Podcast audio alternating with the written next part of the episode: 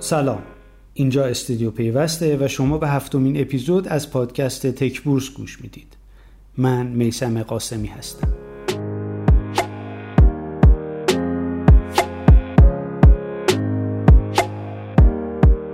تعطیلی دو روزه وسط هفته عملا بازارها و معاملات رو به حالت نیمه تعطیل در آورد اما در مجموع برای شاخص بورس هفته بدی نبود. روز شنبه که همزمان بود با اوجگیری امیدواری های برجامی شاخص کل بیشتر از 11 هزار واحد رشد کرد. روز سه شنبه هم بیشتر از 3 هزار واحد رشد داشت. تا کاهش 3000 واحدی روز چهارشنبه عملا بی اثر بشه و در کل شاخص یه هفته مثبت رو داشته باشه.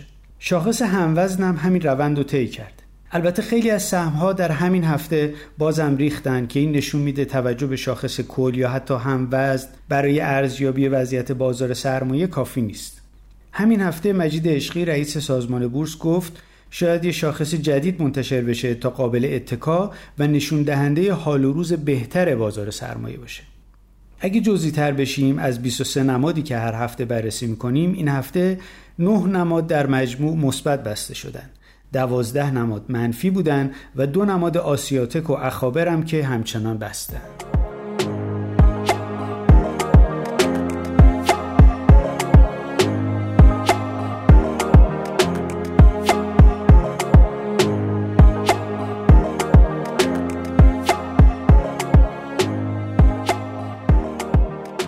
چهارشنبه این هفته مصادف بود با روزی که به عنوان عرضه اولین سیم کارت تلفن همراه در ایران جشن گرفته میشه. البته امسال از جشن خبری نبود و در همین حال باید تاکید کنیم که واقعا اولین سیم کارت در چنین روزی عرضه نشده و کسی به درستی نمی‌دونه چه زمانی تلفن همراه در ایران آغاز به کار کرد چون پدیده نوعی بود و برای عادی سازی اون سیم کارت های متعددی در اختیار نهادهای مختلف و افراد رد بالا قرار گرفت اما به هر صورت یه روز رو برای گرامی داشته ورود موبایل به ایران در نظر گرفتن از بین اپراتورهایی که امروز در ایران فعالن فقط همراه اول در بورسه در پایان سه ماهه اول سال جاری درآمد عملیاتی همراه اول نسبت به سال گذشته 33 درصد رشد نشون میده. اما در مقابل بهای تموم شده درآمد عملیاتی 34 درصد افزایش پیدا کرده. در نهایت اگه نخوام همه اعداد و ارقام صورتهای مالی که روی کدال منتشر شده رو دوباره بخونم باید بگم سود هر سهم همراه اول تا آخر خرداد امسال نسبت به همین مدت در سال گذشته 20 درصد رشد داشته. با این همه و علیرغم تقسیم سود این اپراتور در همین ماهها بازدهی این شرکت در بورس منفی بوده.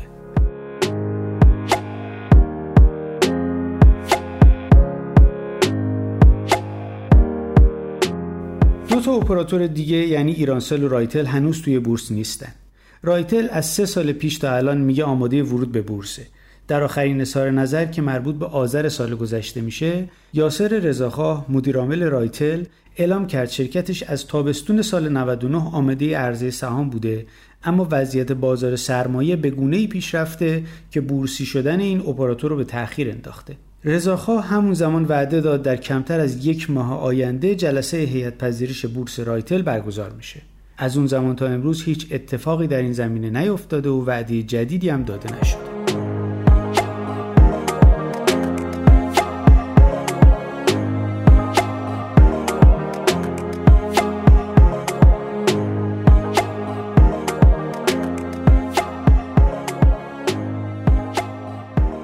همون زمان که رایتل گفت آماده ورود به بورسه مدیرعامل ایرانسل هم در همین زمینه صحبت کرد. بیژن عباسی آرند اول گفت سهام شریک ایرانی این اپراتور در بورس عرضه میشه. 51 درصد سهام ایرانسل در اختیار شرکت گسترش الکترونیک ایرانه. در قدم بعدی مهر سال گذشته عباسی گفت سهام خود ایرانسل وارد بورس میشه و اواخر سال بود که وعده داد در 1401 این اتفاق میفته.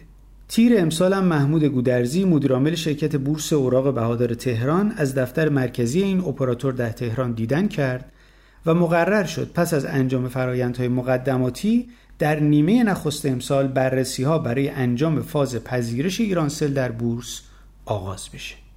هرچند این روزها همچنان بازار سرمایه حال و روز خوبی نداره و جذابیتش برای شرکت های جدید کم شده. باید دید در این وضعیت آیا اپراتورها تمایلی به عرضه سهام دارن یا نه. به امید اینکه هفته آینده روزهای بهتری برای بازار سرمایه باشه شما رو به خدا میسپارم. روز خوش.